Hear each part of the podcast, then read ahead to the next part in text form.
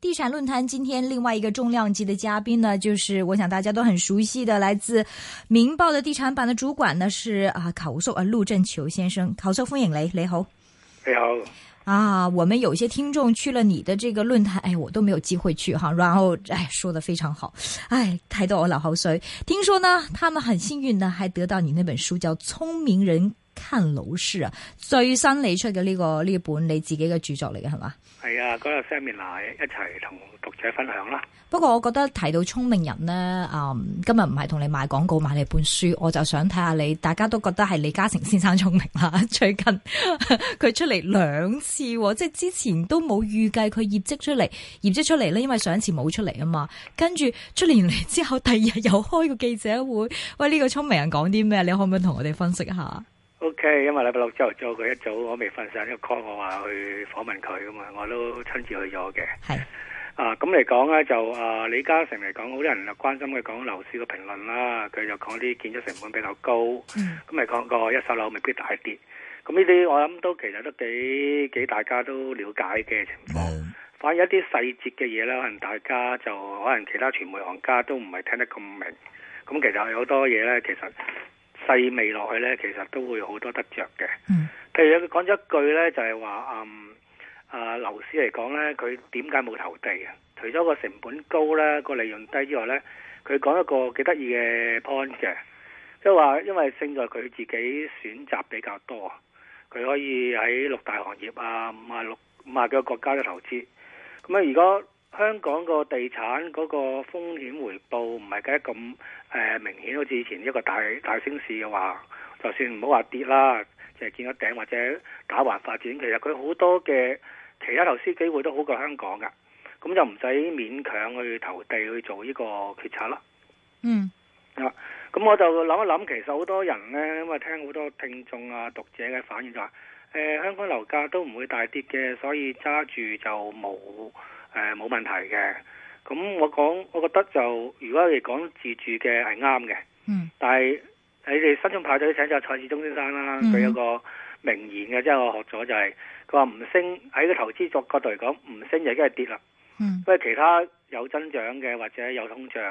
咁你個樓價就算唔跌，譬如而家誒舊年個通脹係四點幾 percent，你收租得兩點幾個 percent，咁嚟講你啊、如果樓價唔升，其實已經係負回報啦，計埋通脹嘅話，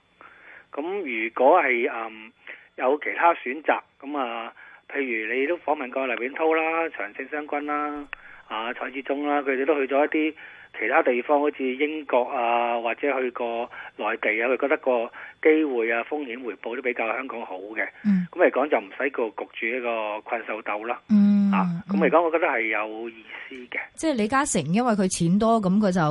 呃去第二度投資。咁但係咁問題，我哋係冇咁多錢嘅話，咁咪困獸鬥咯。都唔係好多錢㗎咋，最近咧，李嘉誠唔我係好多錢，聽唔係我話李嘉誠好多錢，咁嗯其實我覺得個視野更加重要咯。吓啊，譬如我舉個例啦，我唔係話日本地產一定好過香港。係咁因為最近我接觸一啲朋友開佢做一啲誒、日本樓盤，你估喺日本東京平嘅樓係幾多錢可以買到啊咧？嗯二三百萬港紙咯，有好似冇啊幾廿萬都有喎。幾十萬？啊！我唔我唔評價佢升人跌下一個好好好詳細，嗯其實有啲好細嘅，可能百零二百尺係俾啲學生後做生宿舍嘅。係啊，咁其實即係話錢嚟講唔係一個最大嘅問題。當然講嗰樣嘢值唔值得投資係一件事啦，我啊覺得最緊要係一個視野嘅問題啦。嗯咁嚟講啊，再講李嘉誠啦啊，頭先嗰個譬如嗰、個佢又講咗一樣嘢嘅，大家冇乜留意佢嗰句，佢唔投地，佢就講一句説話好得意嘅，佢話時間一個好重要嘅因素嘅投資因素。係咁好似要睇成本就係話，誒、哎可能建築成本或者我哋買樓收租就係擺咗啲錢嘅成本，但個時間成本好重要嘅，因為我哋喺經濟上時間一個機會成本嘛，同一筆錢可以擺呢度擺嗰度。如果你喺度嚟講好過地產嘅話，咁其實如果長時間嚟講，咪一個好大嘅分野咯。嗱，我舉個例啊啦，如果你九七年摸頂買咗樓嘅，而家好多人話，誒、哎買樓唔怕嘅，九七年跌咗六六年幾，七成樓價都守翻到啦，都升突啦，係咪？咁但係諗下喎，佢其實九七年跌落去，去翻家鄉三啊，十年以後嘅事。係咁十年嚟講，我哋都有去柴九都講過啦，人生有幾多個十年啫？係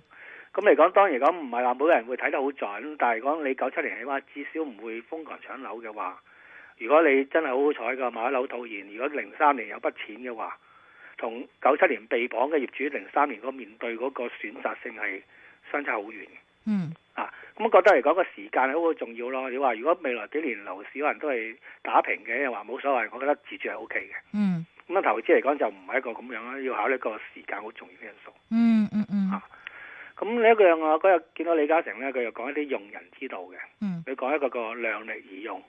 即係唔可以話逼喺啲，譬如嗰啲誒佢旗下嘅僱員有啲叻啲，有啲冇咁叻嘅。呢個你好啦你係講緊星期六嗰個禮拜記六者嗰會，個啊抑或係星期嗯嗯禮拜六，嗯禮拜六。嗯咁嚟講，佢話其實佢都話要量力而用啦。咁嚟講，其實佢舉個例，佢又話一個，譬如養一隻大笨象，佢每日食嘅嘢係以一個豆啊，即係藥糧食單位計嘅。但係一個螞蟻嚟講呢，可能一個最少嘅糧食單位可能食，可能粒米都夠佢食一個月嘅。咁咧即係你唔可以勉強唔同嘅人，可能誒、呃要量力而用啦。但係我覺得改個少少字眼啦，變咗個量力而為。嗯譬如我哋成日都啊，湯文亮博士講話買樓要兩樣嘢嘅，呃量力而為啦，大家知啦。咁啊，有一樣其實反轉咧就係量力而不為。咁好多人講就唔知道自己嗰個力量喺邊度咧，就做大咗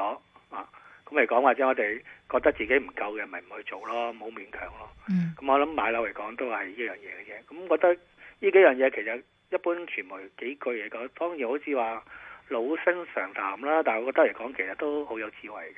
嗯嗯嗯嗯，所以第一點咧就係要有誒遠啲嘅眼光，唔係淨係睇好短線嘅嘢或者好短嘅嘢誒、。或者選擇唔係得一個嘅。唔係得一個，跟住另外咧，自己咧就係、啊、應該係啊計量時間，計時間。啊第時三間個係一就個係成本嚟嘅。嗯，第三個第就三個就量力而用或者量力而為啦。嗯，即係唔好買突咗，好似九七年咁，一下子就大件事啦，係嘛？係啦，食唔落就唔好食啦，供樓真係太辛苦，亦都唔好去供。咁嚟講，誒、如果買買得兩層，買兩層咯，唔一定要三四層，諗住真係發達嘅。不過依家好少人買三四層噶啦，係嘛？依家咁嘅市道咁貴嘅話，我諗大家都喺度縮緊，都驚住個樓價跌係嘛，或者覺得樓價貴，就好似好少人好似九七咁樣係嘛？誒、呃就好好多噶啦，咁但係講亦都有啲新進嘅朋友呢，誒、可能年青人呢，成日可能一有機會就覺得，誒買樓見到呢十年嚟講真係發達喎，佢就係見到零三年至到而家，嗯就未見過九七至零三年嘅嘢。嗯咁嚟講，其實一個誒、我哋見過九七零三年嘅時候，當然會量力而為啦。咁但係有啲後生嘅就覺得嚟講樓價必升嘅，咁就可能一個冷卻作用咯。嗯，明白。誒、不過誒，係、咪李生都即係基本上從佢嘅啊講話之中都睇到佢唔覺得香港嘅樓市會跌咧，佢話唔會大跌啊，咁嚟講就都係個成本問題啦。因為成本貴啊嘛。佢話長實都唔會開好低嘅價。係，咁我就覺得嚟講就要呃誒，嗰、個應用嚟講就啊睇你嗰個嘅點樣睇啦。嗯如果你唔跌嘅話，誒攞嚟租住嘅自住嘅話 O K 咯，唔跌嘅話咁當交租啫。嗯但係嗰個投資角度角度嚟講，我就應該嚟講就希望最大回報噶嘛。嗯咁以往嚟講，譬如啊零三至而家嚟講話去到一三年嘅時候，好多時我如果過往嘅分析嚟講，都話一個係好直薄嘅回報，因為見到好多因素都係利好嘅，嗯同埋個上升幅度係好多。咁繼而嚟講啊，李生其實都誒、呃其實嗰日都講過啦，你而家買樓如果有五成按揭嘅。嗯咁嚟講係自住嘅冇問題嘅，咁但係講佢話短期嚟講呢，或者你嘅投資嚟講就要小心啦。佢有講短期要小心啊。誒、呃唔係，即係唔好話短期一定會升啦，佢意思係。 I see 啊，另外咧，其實我一開始就講到之前我哋有個論壇，咁你又好俾俾面啦，咁就送咗啲飛俾我，咁我送俾聽眾啦。咁啊、呃其實都有，但係我唔方便話，你可唔可以俾我播出街？梗唔得噶啦，係 咪個明報嘅資產嚟噶嘛？ 你可唔可以喺呢度咧講下另外嗰三個聰明人，包括咧係林奮強、湯文亮同埋曾淵滄。其實呢幾個出，呃其實我冇訪問過林文啊林奮強，但係湯文亮啊、曾淵滄我都訪問過好多次噶啦。誒、嗯呃有啲乜嘢係嗯獨特嘅見到同大家分享啦？啊，譬如林敏強啦，佢其實我係嗯介紹佢啦，其實我九十年代已經識佢噶啦，喺電話度嗯做咗訪問嘅。第一次嚟講呢，就二零零二年呢，即係樓市差唔多去第二低潮嘅時候，誒、呃新嘢上公司訪問佢啦。咁咧佢咧就喺我面前咧攞咗一份報告，瑞銀報告，成百幾二百頁嘅，就講樓市。咁我就好 impressive，即係講我哋以前可能見到啲地產代理分析樓市，可能都係誒、呃利息升啊，咁樣跌啊，咁樣原來發覺嚟講喺喺網上嚟講，其實好多數據係揾到嘅，譬如你講個誒、經濟信心啊，咁睇下呢個信用卡啊、Master 卡嗰、個誒嘅、評估指標就已經知㗎啦。咁我就學咗好多嘢啦。咁佢事實上嚟講，之後嚟講都好準嘅。佢係第一個話樓市見底，咁啊學咗好多嘢。咁最近期呢，佢就誒、嗯離開咗商業界啦，就開咗一個叫黃金五十，當係一個誒、民間啊嘅研究組織啦。咁啊不牟利嘅。咁啊，今日請咗佢呢，佢個主題呢就講香港呢，要大家留意有一樣嘢呢，香港人口老化嘅問題呢，就對個未來經濟嗰個影響好大。咁但係佢覺得呢，好多香港人啊，或者一啲政黨呢，都比較短視嘅，就睇唔到呢樣嘢，佢留意啲。咁我其中誒好、多嘢可能老生常談啦，譬如人口會影響個消費啊、投資啊，咁令到個 GDP 減慢啦，人口老化。但係佢仲有一樣嘢咧，我覺得係同投資比較直有關係嘅。佢就預測嚟講咧，人口老化又好，或者個經濟其實都唔會話一個好高速增長㗎啦。未來全球嚟講，咁嚟講個利息偏低。咁嚟講，我哋而家見到成日話，誒、呢、個利息嚟講低嚟講咧，就係、一個好消息嚟嘅。咁啊，對於投資嚟講可能係，但係對於嚟講一啲老人家嚟講，你要諗下個低息，如果你喺匯豐存款係可能或者你個每年年息係零點零一厘啊，或者零零一厘，咁如果你教食息嗰個退休嗰、個呃誒嗰、個打算咧，就打唔響嘅。嗯啊，咁啊，而家我哋見到其實個通脹亦都唔係咁咁低啦。譬如香港通脹四點幾個 percent，舊年你銀行存款普通嘅話係得個零點零零幾一厘嘅話，咁嚟講，如果你揸住咁樣去消費咧，你做老人家咧就會會會會好驚嘅。嗯咁我佢我覺得呢個將來嚟講都係一個低息環境，咁但係講呢，如果你收息養唔到老呢，一定要諗下啲投資嘅方法啦。嗯哼，所以講係要。咁啊，湯文亮嚟講呢，好多嚟講，譬如頭先講過量力而為啊，量力而不為啊，咁大家都聽過佢一啲所謂逢三退一嘅策略啦。譬如嚟講，啊、你有三層樓嘅，而家其實可以有機會個價到咗嘅，買咁啲比較差嘅物業，咁有筆資金等佢回落。係就再買，但係自住樓唔好隨便買咧，就佢講到好多次啦。咁有啲嚟講比較得意嘅，佢講到啦，咁講咗嚟講咧，其實原來啲有錢人咧同窮人嚟講咧，受嗰啲辣椒嘅影響係唔同嘅， 幾得意嘅。譬如佢講嚟講，我哋而家誒收緊咗按揭啦，一般人上車比較難啲啊，係咪？嗯咁其實佢哋都係受按揭影響嘅。嗯咁嚟講，譬如佢可能都唔係借得咁多，但係原來佢有啲誒、呃如果錢多咧，另外個方法係唔同。譬如佢嘅咧，我哋就係通常就問銀行，你可唔可以借幾多啊？咁銀行如果係個市差嘅話，或者金管局收緊嘅時候，就會好麻煩啊，借錢嗰度。咁我哋講係可能借六成啊，或者估唔到價。咁啊，原來咧有錢人咧，好似佢哋咁咧，就調翻轉嘅。佢就咧就係、唔緊要，誒即係唔夠唔緊要，我 full pay 買咗佢。買咗之後呢，然之後再至做 finance，咁就唔係按揭啦。 咁啊變咗交按啊，或者個佢有一個叫做 credit line 啊攞，咁嚟講咧就可以突破咗嗰個按揭成數嘅範圍，咁啊完全係唔同啦。即係佢啊 full pay full 咗 pay 買咗，嚇，買咗之後至再做財務安排，咁咪破咗按揭啦。點樣為之再做財務安排？佢都買咗 full pay，再做咩財務安排啊？買咗之後再做，呢次做做交按啦，哦，再加按，買咗之後再加按，啊哦，另外一種方法。係啦。哦，OK，咁咁呢啲同我哋又冇乜關係 喎。哦，咁啊俾我哋了解下有錢人同一般人嘅分別咯，做嘢嗰個係明白。另外嘅有錢人都係曾淵滄啦，佢已經退係啊休啦，係啊，啊，嗰日咧佢講咗一個投資方法嘅，咁啊，咁啊，你覺得佢可能嚟講係唔合時機啦，或者事後嚟講可能更加合時機都未定嗯。佢講咗咧，誒、一一般人嚟講咧就覺得冇乜投資機會嘅話，係今年嚟講股市都係波動㗎啦，因為退市個心理嗰個反覆幾幾幾重要嘅。嗯咁嚟講，呃但係嚟講呢，佢覺得嚟講誒，譬如有方法去走去銀行攞一蚊，其實銀行可以幫你借十蚊去投資人民幣嘅。嗯咁嚟講個咁你做嘅時候呢，你個做大，譬如有個槓桿嚟講，銀行可能收你一厘至兩厘息咁樣。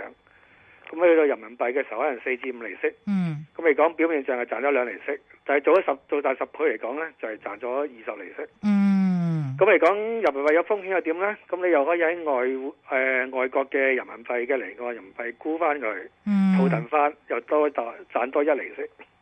咁你即系估人民幣升定跌啊？你呢邊又買人民幣資產，嗰邊又固定。哦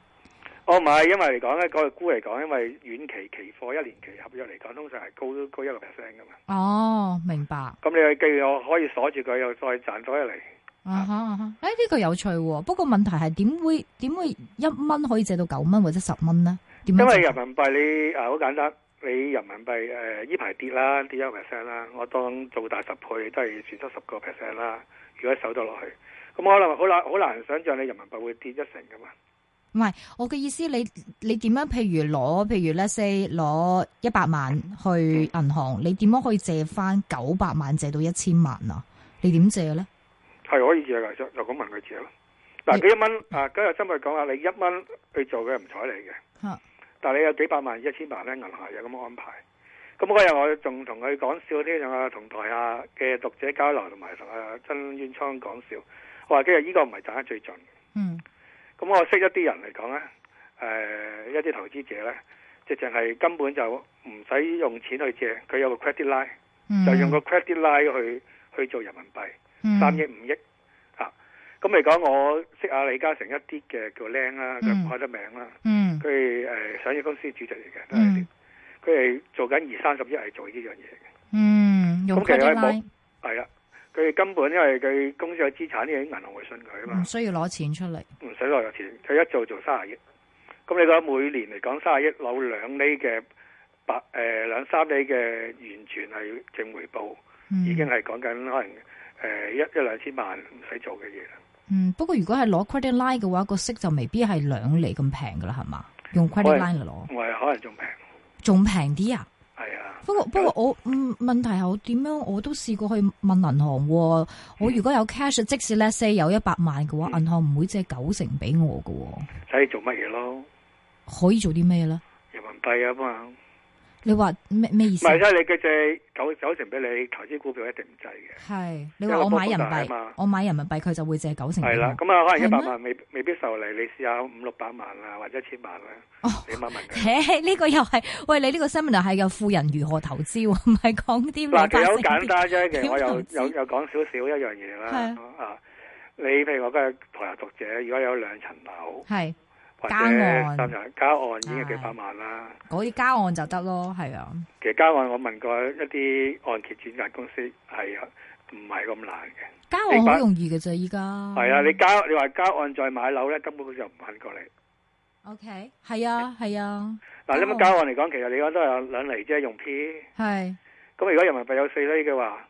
OK 啊。咪咯。 O K 啊，其實我知道啊，有個有報紙報道過，以前啊恒生温卓培試過交按層樓買人民幣嘅。嗯嗯嗯，其實呢個應該呃算係保守嘅投資添，有啲人進取我買港股啦咁低，你覺 得咧？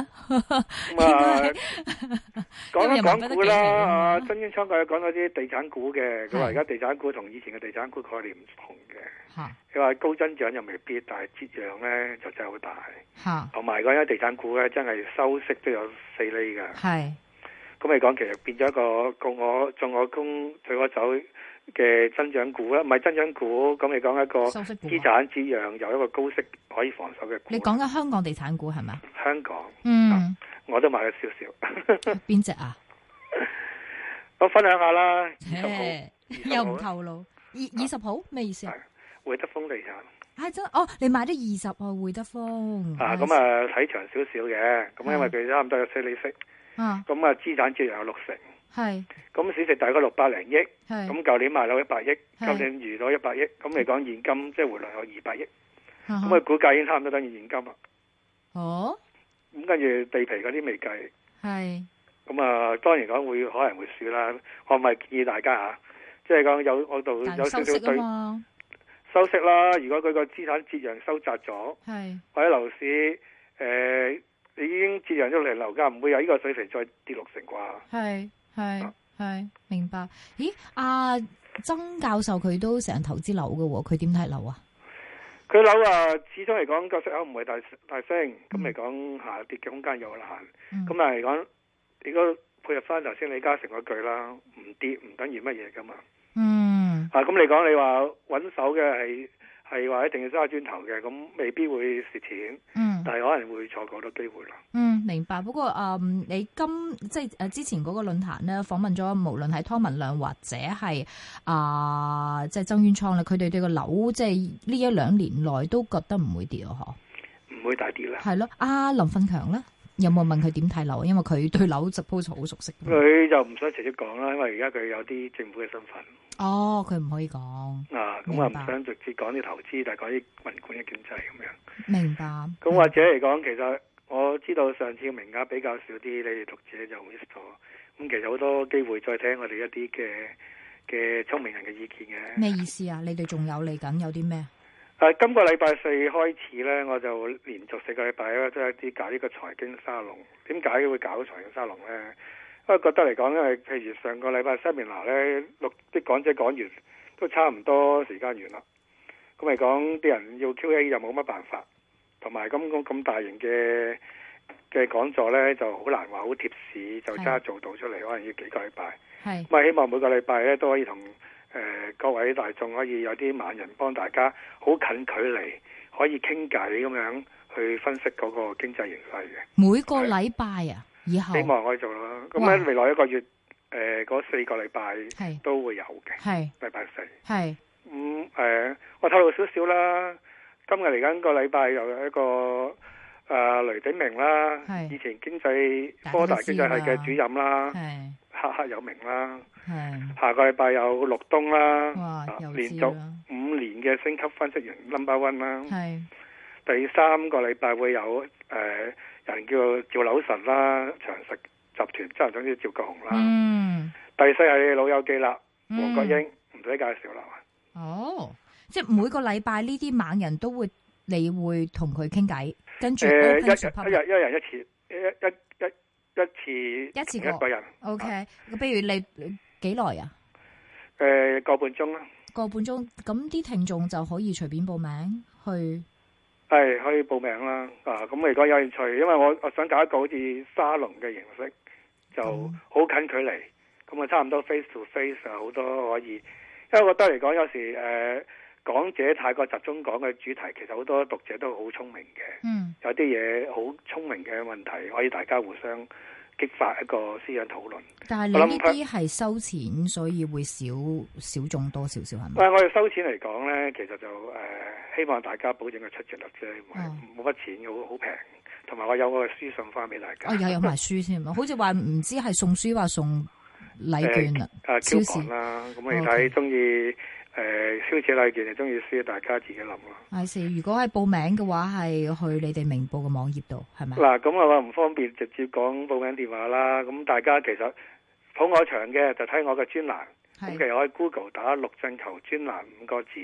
陸陸振振同雄專專欄欄，嗯，啊。咁啊 Google 咗我嘅專欄，我每日都有樓市分析嘅。明白咁。嚟講，我就依幾日會擺喺個文章嘅尾部嗯，咁啊大家睇下有得有冇興趣報名咯。嗯，明白。其實啊、嗯而球叔咧，佢自己專門係做埋主持咁，同同同埋我可能會得閒，我都嚟即係玩下嘅。咁啊，好啊，多謝賞面。係啊，得多謝閒都指嚟教聽聽，因為全部都係猛人啦。其實頭先啊，好似阿球叔講啦，譬如湯文亮或者係阿啊曾淵滄，佢哋睇好個樓市啊，唔係睇好樓市，即係覺得 O K 個樓市。但係其實球叔佢有自己嘅分析嘅，就佢話用翻李嘉誠嘅例子講翻，咁你乜嘢都有可以睇遠啲，嗯睇、宏觀 啲，同埋有啊再個補機充會啊下成啦，本。阿雷鼎明嗰場禮拜四咧，我揾咗個客席主持同我一齊嘅，邊個？咁就係黃伯啊啦。